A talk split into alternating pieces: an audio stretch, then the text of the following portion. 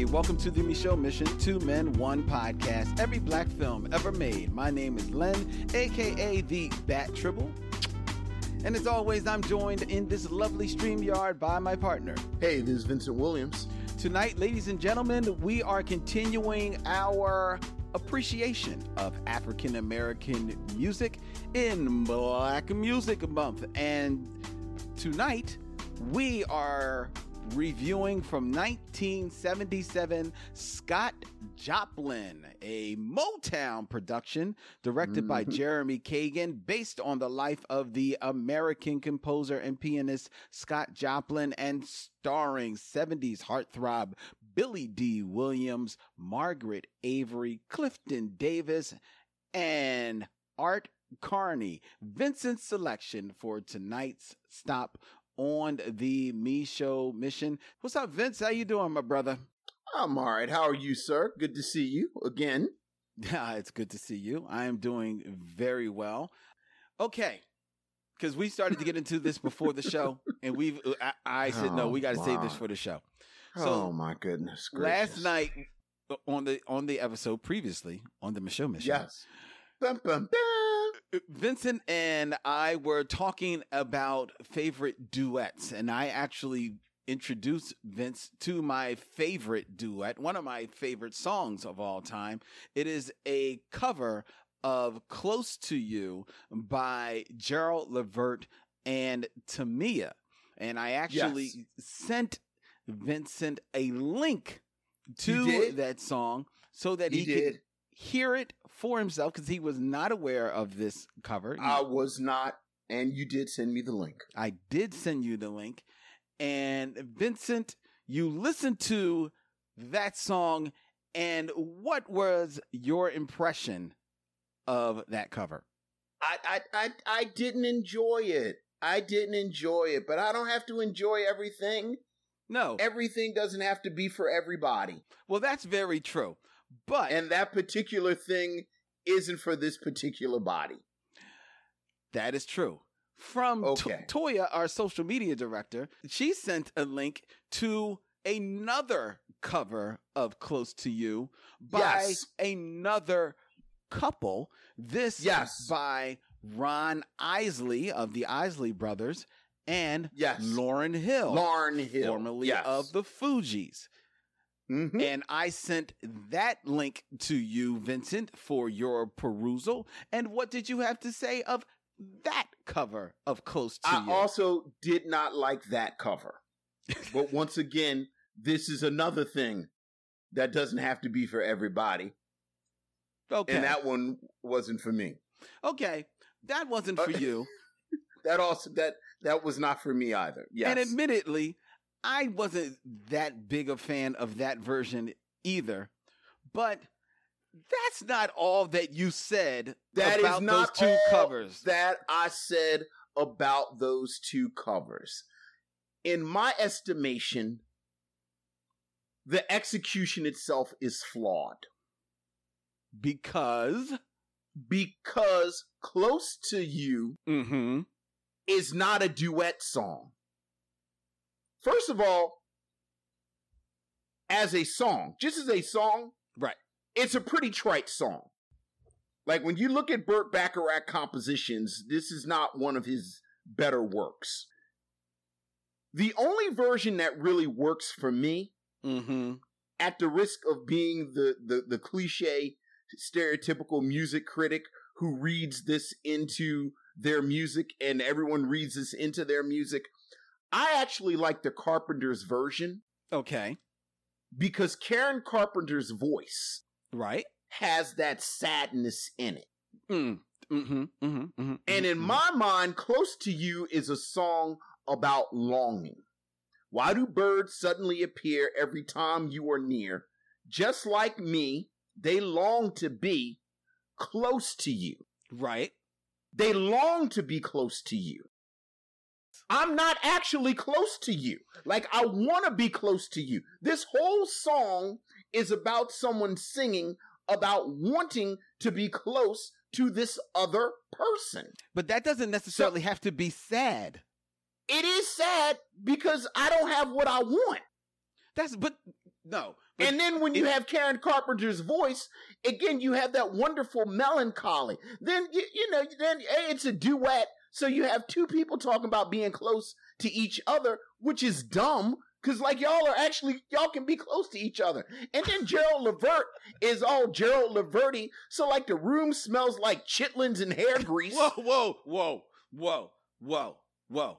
You ain't coming for Gerald Levert like that. Dog. I'm not coming for Gerald Levert, but Gerald Levert is very much from that old school gravelly voice. I mean, he just sounds like his daddy. Well, what's wrong He with that? sa- you got something wrong with the O'Jays? There's absolutely nothing wrong with Eddie Levert singing Eddie Levert stuff. Right. But you singing na na na na close to you. That that ain't your voice. Nah, Like see, that ain't what you do. what they did see but to me what they did was take that song which admittedly um by Karen Carpenter does have a melancholy to it and they're not trying to recreate that feel they're trying to take that and use those same words Gerald Levert and Tamia and to a lesser degree, in my opinion, Ron Isley and Lauryn Hill, but Mhm. they're trying to take those same words and and give them a, a different meaning so that it's not sad. It is Why? a it is a longing. It is a yearning. Sing another song. It is a It's burning desire to. Why are to you singing this song? to you? Why are you singing this song? Like because there are other that song, songs you can that do song that. can be sung in a different way. It it can Yeah, be it can be sung Look, and still have look, uh, uh, uh, the same Look. meaning. It's just not Look. melancholy. It's just not sadness. A monkey can drive a car with its feet. That doesn't mean you should. Like, yeah, they can do it. And they did it well. And they. I pulled mean, it okay. off. Uh, if you say so. See, you're Ain't dead nobody never heard it. Ain't nobody never heard of this song, but all right, sure.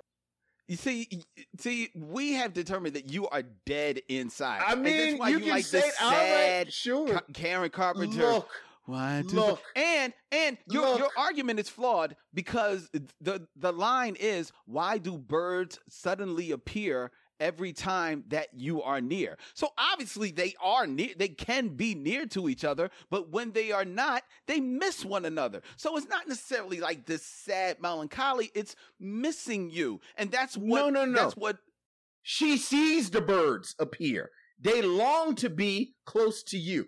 I long to be close to you, but obviously I'm not close to you that much. Because I'm singing a whole song about it. well, first of all, that doesn't mean you just sing it. You're not next to him that much. Look, It means that when I'm not with you, right. it hurts because I want to be with you so much. And it talks about how in the song they're singing to one another about how they want to no, no, be no, no, no, no, no. to each They- other. They right, want to right, be because together. they, right, they've created a duet where there was no duet before. Yeah, and they make it work. I mean, if you say so, okay. okay. This is a version of my other arg, my other big music thing. You know, n- like nobody loves Aretha Franklin more than I love Aretha Franklin. Mm-hmm. Aretha Franklin covering Eleanor Rigby actually enrages me Why? because that's another song. It, it's about loneliness and isolation and voicelessness. Mm-hmm. and Aretha just Aretha's it. Like the song is So actually she doesn't really catch the feeling of it. she it, right she she takes it well she does a version of what your people do with close to you like you listen to Eleanor Rigby and the speaker of the song is it's it's almost third person omniscient and they're talking about Eleanor Rigby and they're talking about like like the preacher and they're talking about all I mean it's right there in, in the hook all the lonely people like Mhm. all these lonely people by themselves who are voiceless and Mhm. by themselves Aretha comes out. I'm Eleanor Rigby. Something, something, something. It's like, whoa, whoa. Eleanor Rigby doesn't have a voice. Okay, so That's, that's, the whole point of the song. Now you can argue, well, she made it her own. She made it work. And certainly people have argued it. I don't like it. No, see, I understand. See, I'm with you because in there, she's just singing the song and not really paying attention to the lyrics and what she is singing. I argue that in the Close to You re, uh, redo by Gerald Levert and Tamia, they are paying attention to the song, to the to the song, are paying attention to the lyrics and giving it and truly giving it a different feel. I argue that it is not the same thing you you you just made the exact same argument that people make about Aretha Franklin's Eleanor Rigby.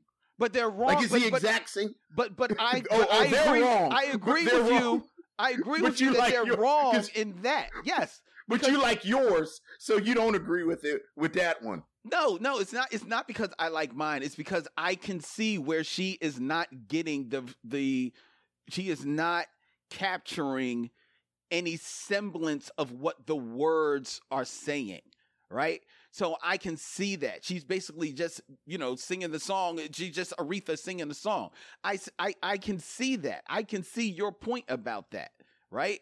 I don't. I don't think that applies to this. There are other remakes where that does apply. I don't think it applies to this. I'm sorry. All right. I don't. All right. And in this, you are wrong. Blue Girl I mean- seven one eight says that Aretha did some strange covers over the years. That is ve- You know, I, I, Well, you know, I think Aretha's thing was she was just punking everybody. Like Aretha was just like, I can do whatever you do better than you. or and this may be blasphemy. Is this Aretha's version of? Oh, sure, I can sing anything and make it a hit. Akin to Sammy Davis Jr. doing a whole album of trying to make hits out of TV theme songs. I think it's a little different with Aretha. Is it? I ain't gonna let you disrespect the queen now. Is it? I'm just saying. I'm, I'm, just, I'm, I'm just saying. Uh, Sammy Davis Jr. remade the Jeffersons theme song. He remade All in the Family theme song. He thought he was onto something.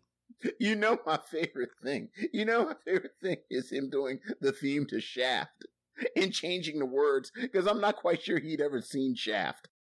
Like someone told, like someone told him about Shaft, and then he sang the theme to Shaft. Oh, that's right, he did.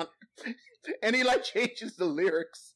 It's like Sammy Davis Jr. Did you actually see Shaft, or did someone tell you about Shaft? Anyway, problem with- look, The problem. I'm not the trying was- to- I'm not trying to piss in your cornflakes. That's your jam. You like your jam. Look, look, you enjoy it. Please don't piss in my cornflakes. Yes, I'm. I'm gonna go somewhere and drink some dark liquor and listen to Karen Carpenter's song of longing and Well- sadness. Well, that's what you do when you listen to Karen Carpenter. You listen to Right, drink some dark liquor and you feel sad. right. You ever listen to the Carpenters' Christmas album? No, Boy, that's like stabbing your eyes out. I know, I know. No, I don't. Uh, why would I listen to the, the Carpenter's Christmas album? Hmm. I. Temptations Christmas, Carpenter's Christmas. I- you know who? You know who else has a really depressing Christmas album? William Ray Shatner. Charles. No, Ray Charles's Christmas album is just really sad. I don't think I've ever heard Ray Charles. It's really sad. It's like, my God, who wants to hear this? really like like does he sing like the classics? There are some classics, but then a lot of it's just really bluesy and Well, sad. wait a minute. I heard Ray Ray Charles sing Rudolph the Red-Nosed Reindeer. That was pretty funky. Okay, maybe it was from a different album. Yeah, maybe. It I mean, he, you know, he made thirty-seven thousand albums. Karen Carpenter, she had a nice voice, but I'm not. You got to be in the mood. It's a weird. It's it's funny because it speaks to what we'll talk about a little later with the movie. It, it's it's a weird contrast Mm-hmm. because she has kind of like that light, airy, kind of white pop voice, that like seventies almost Brady Bunch voice, but then it's that darkness right there. Yeah, yeah. So it really is like you know they would play her with like Olivia Newton John and stuff, or or the Partridge Family, but it was It it, don't really- like it. It was like right there, like even before you knew about her personal issues, Mm-hmm. you could tell like there's something else going on here. Yeah. Like I say about people now, like if I was an adult in 1975, I would have like had an afro and I'd have been sitting somewhere and like the Carpenters would have come on and I would have said, somebody need to check on her. Gerald Levert got got collard green grease all over my AirPods. Look, I'm tired of you coming for, for Gerald Levert. Gerald Levert was a bad man, dog. He was. A, Yes, he, he was. a- He was. He was. about I'm just. I'm just messing with collard you. green now. green. Now I I'm will say though, messing with you. I I was will- like, is someone baking cornbread? I will. I will say though, uh, when I went to see him in concert, and Gerald Levert had this had this bit where he would jump off the stage and Uh-oh. run around the arena.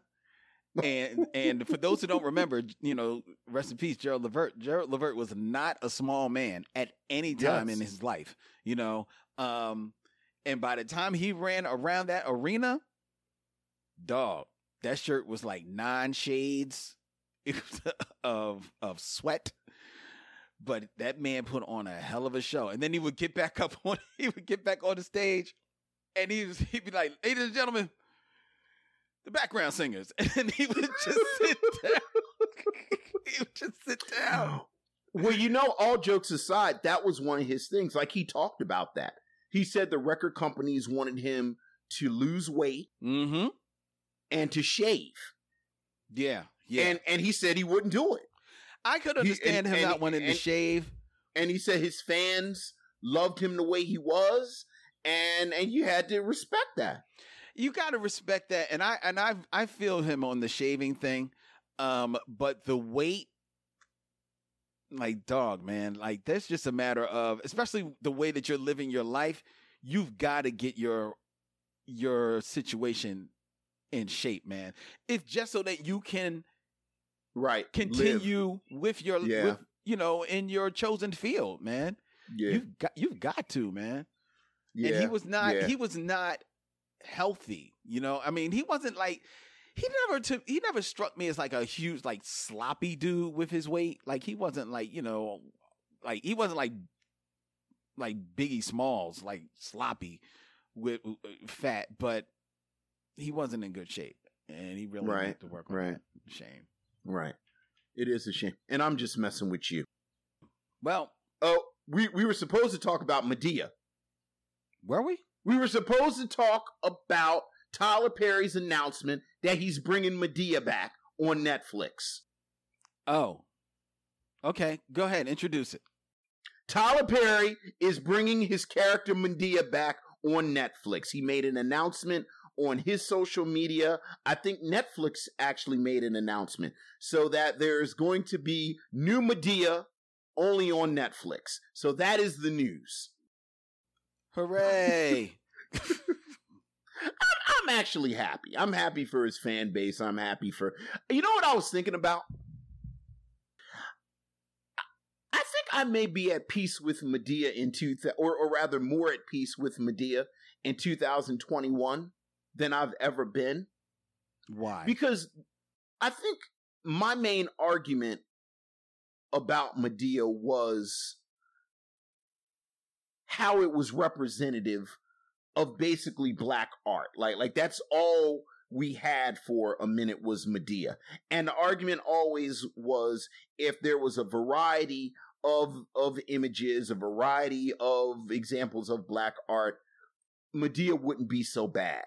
And I do think that we are at we are in a moment where there are so many black creatives and there are so many black stories and there's so much black art that look, people like Madea. Let them have Madea. Madea's not bothering anybody. I don't have a problem with him returning Madea to Netflix and bringing it back and uh, whatever shenanigans he has to do story wise to to make it happen. Even if he cares, he probably really all he has to do is just say like "Psych, I'm here," you know, um, and and everybody will show up. I don't have absolute. I have absolutely no problem with him doing that. My biggest problem with Tyler Perry has been um I don't know what to believe about the stories about some of his practices at, at his studio as far as working with unions and stuff like that. I don't know what to believe with that. So I put that to the side. I don't know. But what I can say say is that looking in the product that he does outside of Madea, I see little to no growth in the artistry or in the craft of telling a story, whether or not it be for film or whether or not it be for television. Everything seems to be all about the lowest common denominator as far as the audience you try to to reach and and when it is done with you know a hint of sophistication even that is is fumbled. And to be as long in the game as he has been to see what I actually see is a little bit of a backslide in the quality of of his work, I think is is um that's where I've I I, I pulled a man's card. I'm like, yo, there are ways around this. You do not have to be the only voice in the room. You can listen to other creatives. They are there are uh, you have at your disposal a studio and a um, a operation, a mechanism, a production line that can take creatives' work and make it sing. And and these creatives can, if you want to, work in tandem with you to make your stuff that much better. And I just see a man that is totally tunnel vision, all about just his vision his way. And you can say that his way got him to where he is now. That is true. But I also think that his way is slowly the worm, the worm is turning or the world is turning, whatever that, that phrase is. And he is being met with diminishing returns on his production. And I think he, he could have had that off, but I think he's, he just uh, refuses to do so. Yeah, I, I think he has a work ethic and uh, a strategy that, as as you said, has worked for him. Does it produce diminishing returns? I think you could argue that as well. I suspect he is bigger than he ever thought he was going to be, and that his people like his his his you know for lack of a better word his ride or die people the ones he cares about his primary audience mm-hmm. Is not concerned with any of any of of the reservations that we would that we have about the quality of his work and nor should they, they, they that's their man and they're gonna ride or die so, for him that's so cool. therefore you know again you and I have to watch Madea at some point and watch this stuff just for this. But you know, he ain't bothering nobody. Make that money. And and make and make the movies for Big Mama and them that they like. Very true. So Very true. Yay for Tyler Perry. Get that Netflix money. Get that Netflix money. I'm hey, I will not ever knock the man's hustle. Right, right. Go go go ahead, put that wig back on. That's right. But uh, you know, I just thought it was funny they had to make an announcement. Like, was there anyone who actually thought Madea was gone?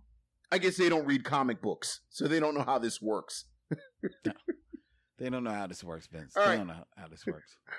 The way the right, show so works, though, ladies and gentlemen, is that we eventually get to a review of a film. And right now, we're going to get to our review of 1977's Scott Joplin. We'll be back with the film review soon as we do something funky and have steps in it.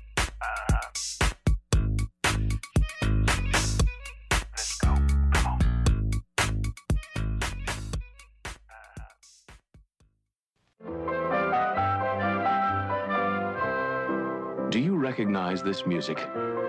It's called Ragtime. Do you know who wrote it? Scott Joplin. This is how it all began. What's your name? Scott Joplin. Never heard of Scott Joplin. You're an entertainer? And a composer. Scott Joplin, The story of the man whose music led the way to jazz. The music publisher who gambled on his talent. The performer who helped make his music famous. The girl who loved him even more than his music. Ragtime was born in the bawdy houses along the Mississippi and almost died there. Ragtime is not coon music. What is it if it's not? A music never heard before. Fighting to be born. Street vulgarity. Obvious. Common. Like a criminal novel. A passing fad. The ragtime he wrote became the craze of the gay 90s.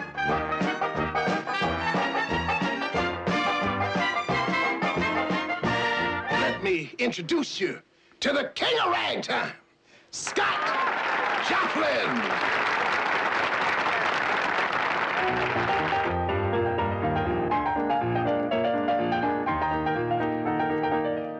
Ragtime gave him everything. But everything was not enough. I'm gonna write an opera. An opera? An opera in ragtime, a ragtime opera. Why? Because it is right. Because it is their music, con Rio fortissimo, and that they will draw comfort from. It's suicide, financial It's perfection. what I want to do. Well, I don't think much of this uptown stuff. Mess around with piano scores. Man, any good, he plays his music.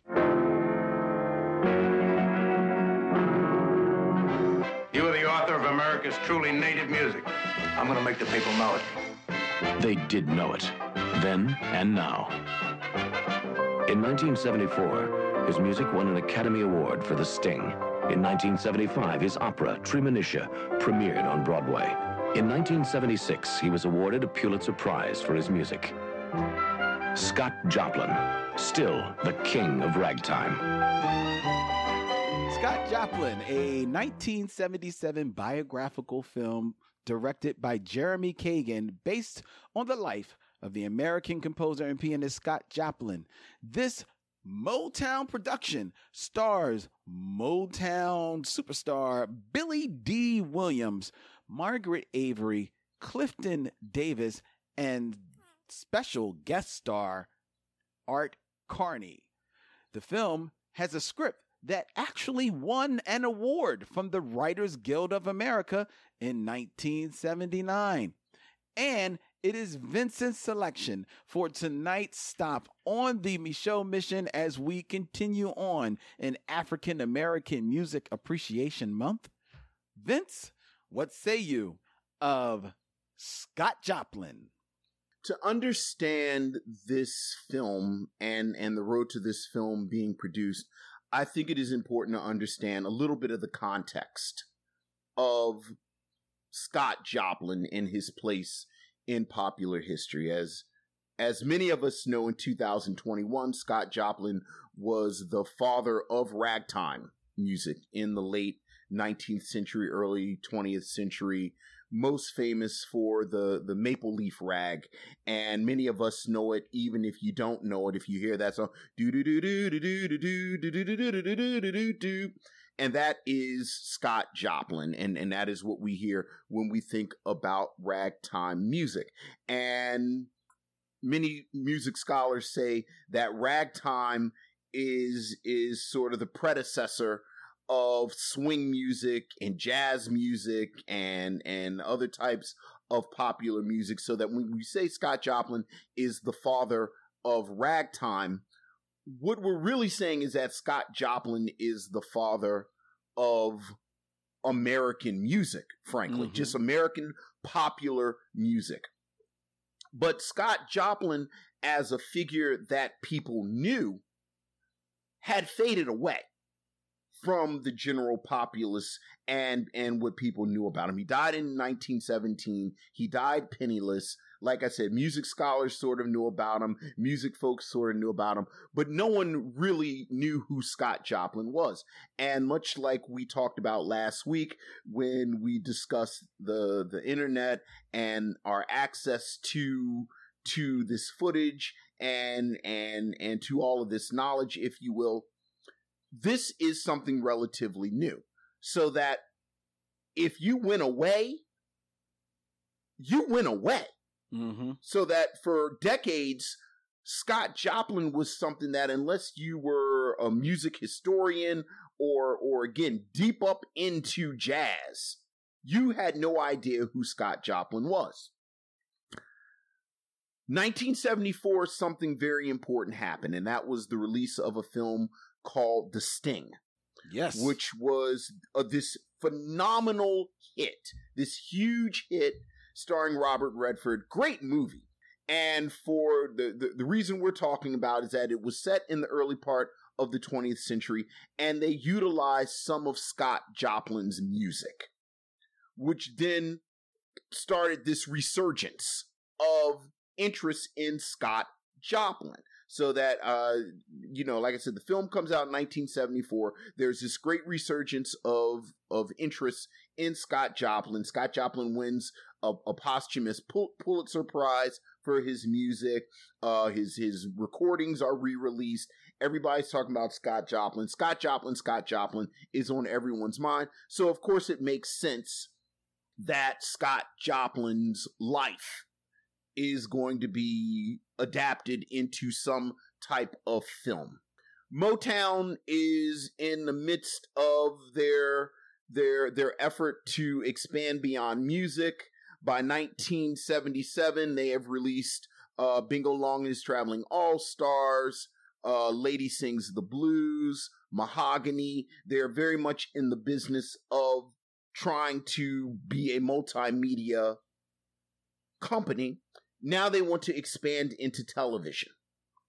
And Motown says basically, we're going to make a television miniseries, basically, about Scott Joplin's story. And they partner with Universal and they make this, this, this product that the plan is to put it on television because it's Motown uh, if if there is a leading man for in Motown, that would of course be Billy Dee Williams. And at this point, Billy Dee Williams is their go-to, so it seems like a no-brainer that Billy Dee Williams is going to play the lead mm-hmm. and play Scott Joplin. So Billy Williams plays Scott Joplin in this uh in in this television miniseries, and as, as Lynn said, Art Carney is in it. The wonderful M- Margaret Avery is in it. Clifton Davis is in it and the, and and they make this film. After they make it, however, Universal thinks that this is something that they can recut and release it as a film. So Scott Joplin is released as a film, which frankly puts it into our purview. I'd I'd never heard of this. Lynn, you said you had never heard of this. This is a film that does not really come up, and I think part of the reason we don't talk about it as a Motown film is because it was never meant to be a film. And if if I hadn't told you that this was not meant to be a film, if you watch this, you know immediately this was supposed to be on television. Yep. The way it is shot, the pacing, the costuming, the cinematography, everything about Scott Joplin feels like it should have been on television. I put in my notes, it, it feels like an unaired pilot for a spinoff from the Waltons. Mm-hmm. Like it really does feel like a television show. And that's an observation. Your analysis of that observation, I will leave to you. I, I think it is jarring watching this trying to think of it as a film. If this was on television, you might look at it differently. Like I said, it very much looks like a curio from the 70s. Billy Dee Williams in the lead doesn't really work for a couple of reasons, regardless of whether it's supposed to be on television or not. You and I have talked about Billy Dee Williams before in the past. I'm a bigger Billy Dee Williams fan especially during the 70s, than you are, but I also understand Billy Dee Williams' strengths and his weaknesses. And Billy Dee Williams, I believe, works best as a leading man. I think he has charm. I think he has worked well with Diana Ross. I think he needs to be a leading man. But this story about Scott Joplin, who dealt with a fair amount of challenges, if you will, that mm-hmm. we'll talk about some of them. But but one of the primary challenges is he is a misunderstood genius. He is a misunderstood genius who is almost inventing a brand new art form and he's dealing with early 20th century racism that sees this art form as vulgar mainly because a black man has come up with this. And there is a lot of interior tor- turmoil turmoil. There is a lot of of of of moments where he is grappling with his genius.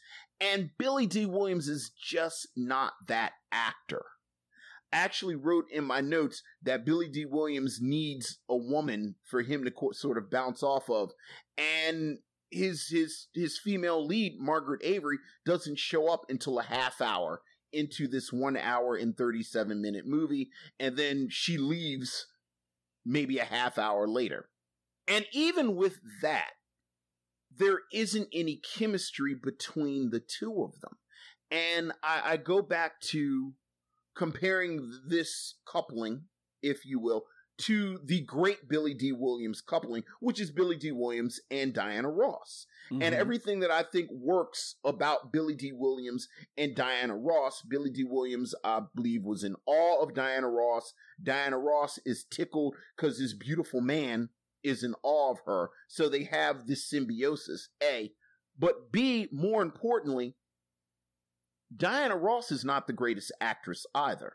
So no. Billy Dee Williams and Diana Ross are on about the same level.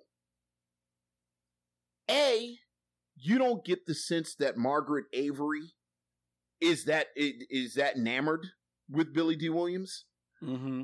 B, Margaret Avery is an actress, and while she doesn't have a lot to do in this film, she acts rings around Billy Dee Williams. There, there's a scene in particular where their daughter dies, their their infant daughter dies, and this is obviously a, a, a very dramatic moment. And Margaret Avery captures the stillness and this sort of heartache that you would expect a mother who has lost her child mm. to have on screen. Billy Dee Williams just doesn't have it. He just doesn't have it at all. So you have this film that was put together to be on television. And those the, the, and, and you lose it in translation when it's on the film. You have that working against this. Right. You have Billy Dee Williams and his limitations as an actor working against this film. Again margaret avery love margaret avery. She's not given a lot to do in this film but it's margaret avery. Clifton davis has a little bit of life in this film. And bit. it's not a little bit so that when he's on screen, he's you know okay, it's Clifton Davis. There's there is one scene in here that I I quite enjoyed. They they there was a um there was a practice called cutting where where piano players would basically go head to head, literally head to head. They put pianos up against each other and they try to outplay each other. And there's a bit of energy in that scene. And I said, oh, okay, I kind of like this a little bit. But for the most part, there's really nothing to recommend about this film on the film's own merits. Now, the one thing that I did enjoy to the point where it almost justifies its existence.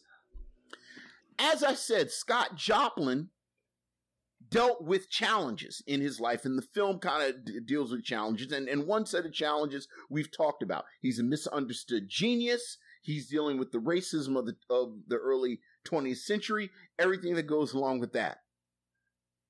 The other challenge, and this is biographically true. This actually is mm-hmm. true about Scott Joplin. He contracts syphilis, and the syphilis is a huge plot point in this film. This is a movie almost as much about syphilis as it is the music. He hides the syphilis from his wife. The implication is that the syphilis has affected his infant daughter, and that's why she dies. Clifton Davis gets syphilis, and it turns him into one of the crackheads from Jungle Fever. He can't control his hands because of the syphilis he being uh, Scott Joplin, the syphilis drives him crazy, and that is actually he actually died from syphilis um in informed dementia. Yes. But there's Yes. like the last 10 minutes of the film where where Billy Dee Williams has this gray wig on and he's shaking his head and he's acting all crazy because the syphilis has driven him crazy. And because it looks like a made for television film, it's almost like this bizarro after school special That's a, that's very apropos. That's very apropos. about the scourge of venereal disease and how it can take you off of life's track. Now, that's the kind of bizarre banana stuff that appeals to me. Mhm. Whether or not that's enough to justify the film is is I'll leave that to you, dear missionary. But I will leave it there that the most interesting thing about the Scott Joplin film is the emphasis on the effects of syphilis. And yet, as effective as syphilis is in stifling all of the dreams of Billy Dee Williams, as well as Clifton Davis, who is also a pianist in this movie, it has zero effect on their conch because even through the ravages of sin, their conch is laid to the side, pressed to impress. It don't matter if they getting up out of the bed, sweaty and coughing, or if Clifton Davis is crooked leg across the street with his hands all bent up. His curl is freshly dipped at all times. So syphilis, hey, you you can do what you want to do, but you ain't gonna mess up my do. All right, all day in this movie. All right, that's obviously where the most of the budget went because it's it's like the anti Tyler Perry movie. dude, you talk about this looks like it- it was uh like a pilot for Scott Joplin on the prairie. This looks like a vignette from Fantasy Island. Like this looks so it looks so cheap, dog. yeah, yeah. It looks so cheap. God bless them. They reworked that room a thousand different ways to make it look like Billy Dee's house. Nine different bars in St. Louis, New York, Chicago. Man, they was moving that chair like to put it no, put it put it askew. There you go, New York. There you go. There's a New York chair. And this makes me question who was running Universal Studios in 1977 that saw this and said, you know what? I think we've got a hit. No. Let's put this on the big screen. Like who who saw this? Who, who was looking at this movie? This mo- dude, this movie looks like oh my god. And Clifton Davis, like Clifton Davis, he's done some movies, but let's let's call it for what it is. Clifton Davis made his bones on television, right? Yes. And that's he my made mama. his bones on television playing a straight laced kind of guy. And it's all in his face. Clifton Davis looks like a straight laced dude. So to cast him as like this rogue cad pianist who is just running through chicks so bad that he couldn't track down where he got the syphilis if it was lit up on the street. To cast him as this like this this cool street dude, I'm like, dude, this is this is not working. This is not working at all. And plus, he's supposed to be in his 20s. I'm like, um, no, I'm sorry. Bill, Billy Dee Williams is supposed to be in his 20s. No, I'm sorry. Billy Dee Williams is he he every line reading is like a Colt 45 movie. it's, it's like a Colt 45 commercial. Every single line reading in this film is just like that. It's every I'm Scott Joplin. Throughout the entire movie. And then he gets he gets super dramatic TV mad.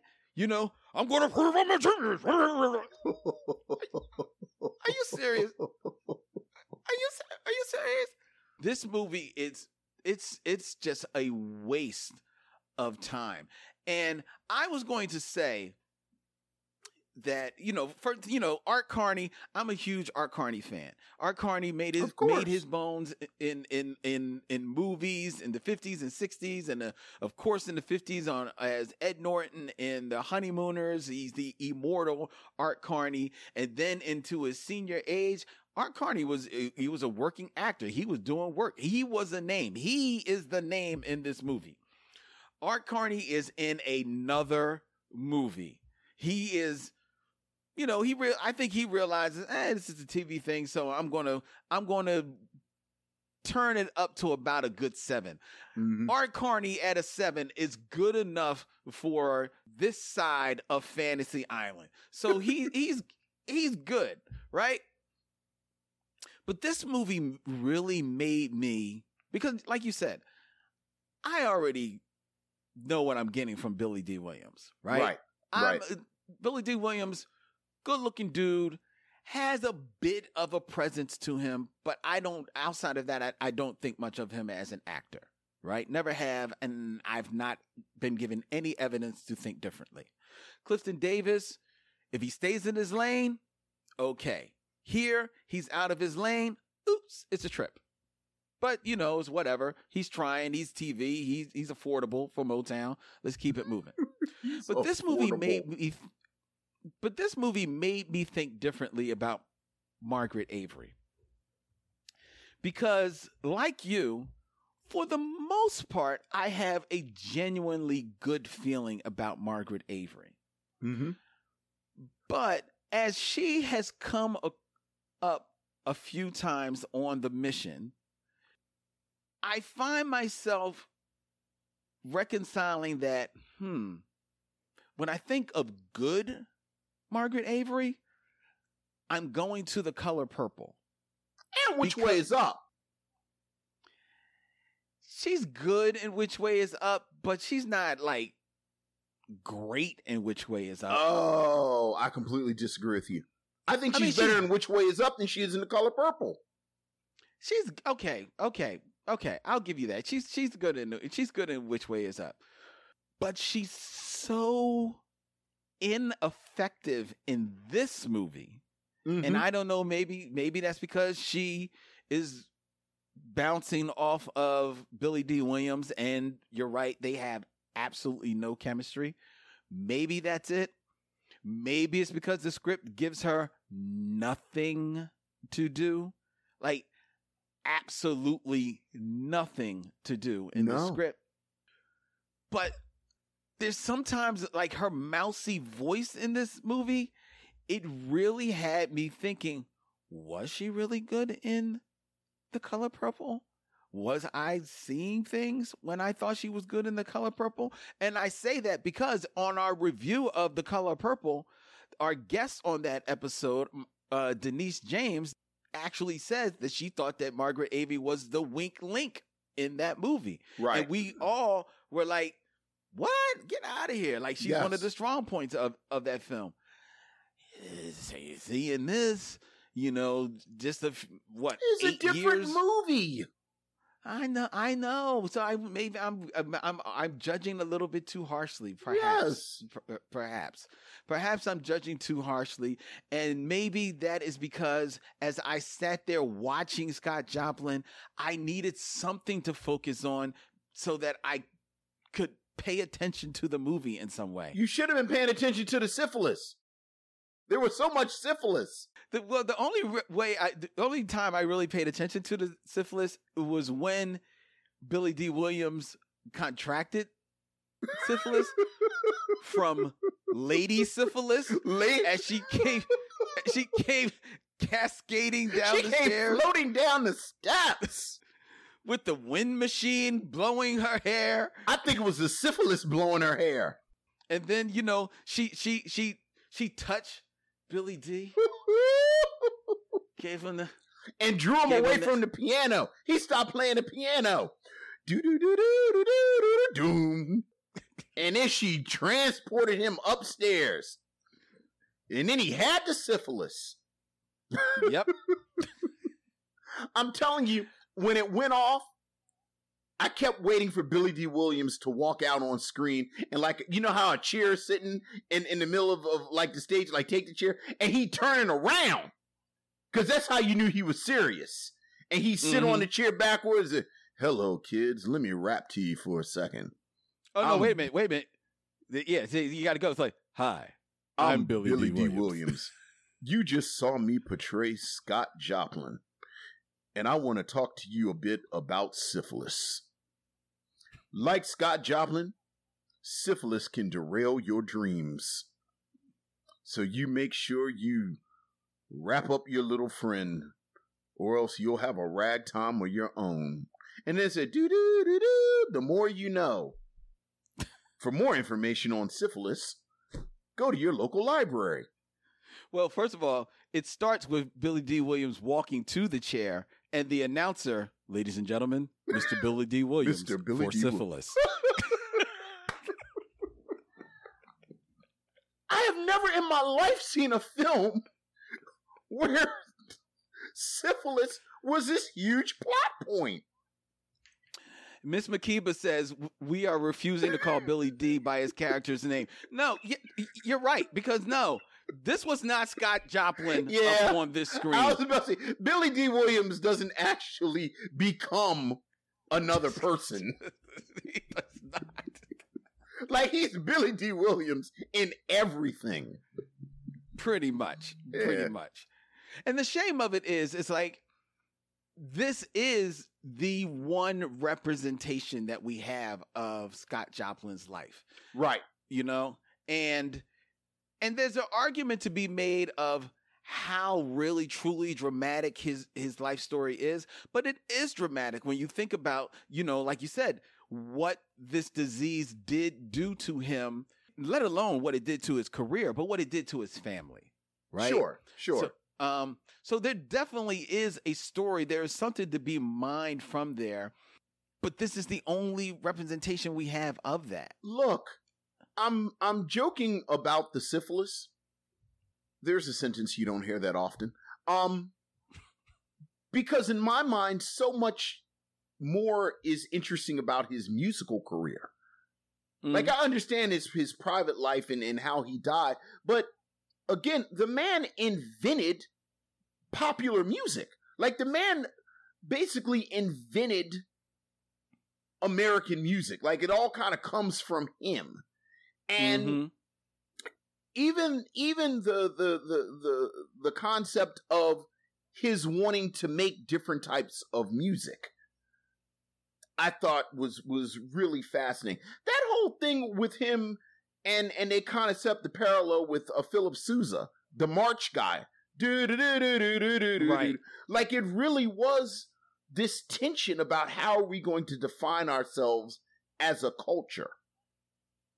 Yeah, and I also thought that there was something to be mined, and it, it- I don't know how much because I don't know the, the real story, but I thought that there was something to be mined when Clifton Davis' character uh, returns after Scott, you know, Scott Joplin, Billy Dee Williams, has made a name for himself, and Scott, uh, Billy Dee Williams is upset because all of the black pianists out there are pretty much just freestyling with his music. Right. Well, they're basically in, in, in improvising. Right. And at one right. part, at one point, Art Carney's character says, "Black artists are good at improvising, but not at writing." Mhm. And and there's that bit ab- about being a composer and what does that look like. Right. Yeah. So I thought there was something. So, like, there's things to be mined definitely here. something there for a movie. Yeah, Yeah. It's it's just it. Uh, um. It just seemed like a weird direction to go in to focus so much of the story on that. It does, but if you're thinking that, you got to remember the origin of this is the miniseries, right?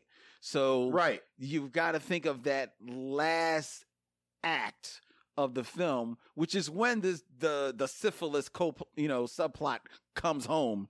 Really, you've got to think of that as your your finale of the miniseries. You know, this is the coda to get us out of the story. Remember, remember in 1977. Motown wants to do a miniseries. The miniseries is still a new thing in 77. Sure. You know? Sure. mind you, miniseries are such a new thing that they're usually prestige projects that you're going to throw a lot of money behind, aka um, the Thornbirds or Roots or something like that. But Motown, oh Motown, who has never found a corner that they couldn't cut in half in force if they Yeah, could, yeah, if they yeah. could. They threw absolutely no money at this. Yeah. It's it's pretty low budget. It's pretty low budget and and I think it's reflected in in a couple of different aspects of this production. Yeah. You, you know, you you were joking about the sets and and and the costumes too, frankly, but but the script as well. Yeah. It's just not The script as well. it's not good.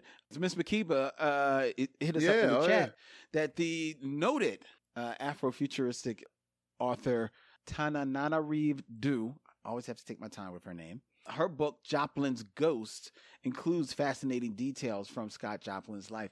It's interesting that she went there because I found myself while watching this film not ca- caring a lick about the movie, but thinking that the story of Scott Joplin and his music and then his life is ripe for exploration in some type of Afrofuturistic way, i.e., uh, Lovecraft country or Mhm. um, akin to the Watchmen.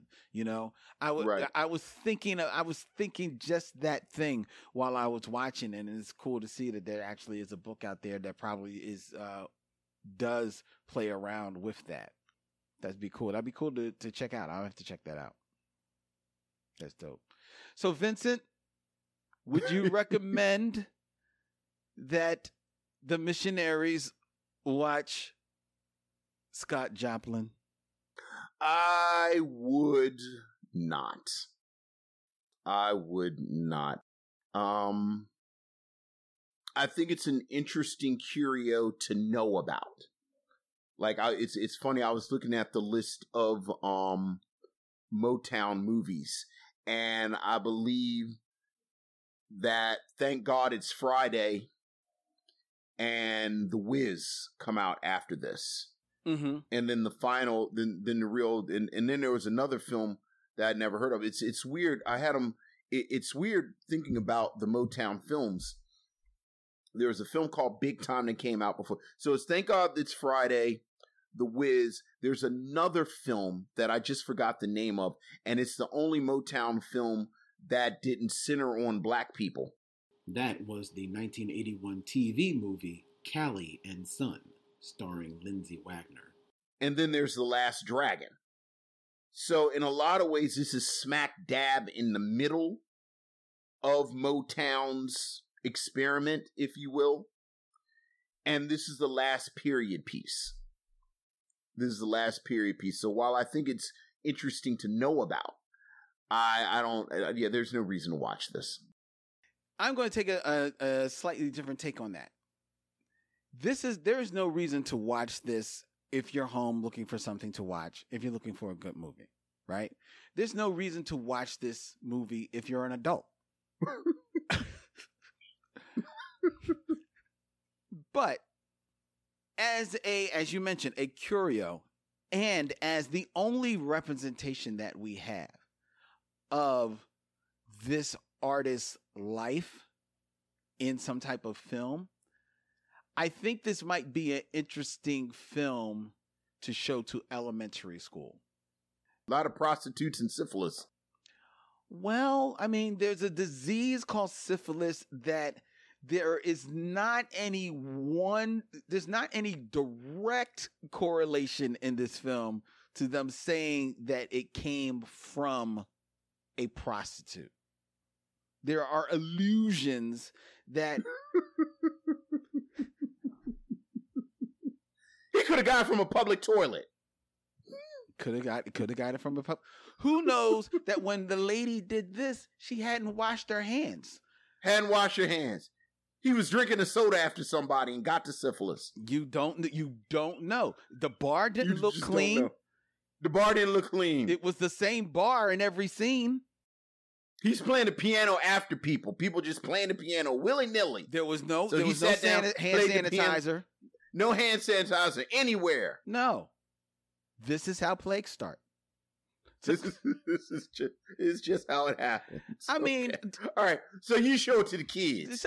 And and mind you, I'm not saying second and third grade, but like sixth, seventh, eighth grade, they could. I Right. mean, I could see it, it as as being a way into at least knowing about the man's life. Sure, sure. Okay, I agree with you. I'll say ninth grade. Yeah, maybe ninth grade. Ninth, ninth grade. Miss McKeever says he got that nasty woman's disease. Got that nasty woman's disease. Oh my goodness. Did he give the syphilis to Margaret Avery and then she went over to the co- color purple and that's why they said she had it? Oh wow. Remember, that's what they said Wow. about Shug Avery. Wow. They said Shug Avery had that nasty woman's disease. Wow, Vince. wow, Vince. That's exactly what happened. So are you telling he gave me it to that the color that purple when she that is is is a sequel to, to Scott Joplin? S- Scott Joplin. She left Scott Joplin, went, changed her name, became a singer, and then ended up with Mister. And then the word was she had that nasty woman's disease. So when she told her father, "Look, I's married now," what she didn't tell you was that that was her third husband.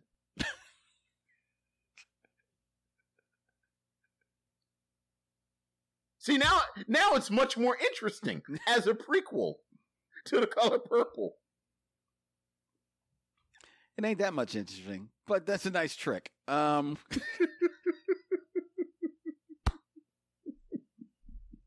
that'll be the head canon for us. That is in your head canon. Scott, Scott Joplin. That's,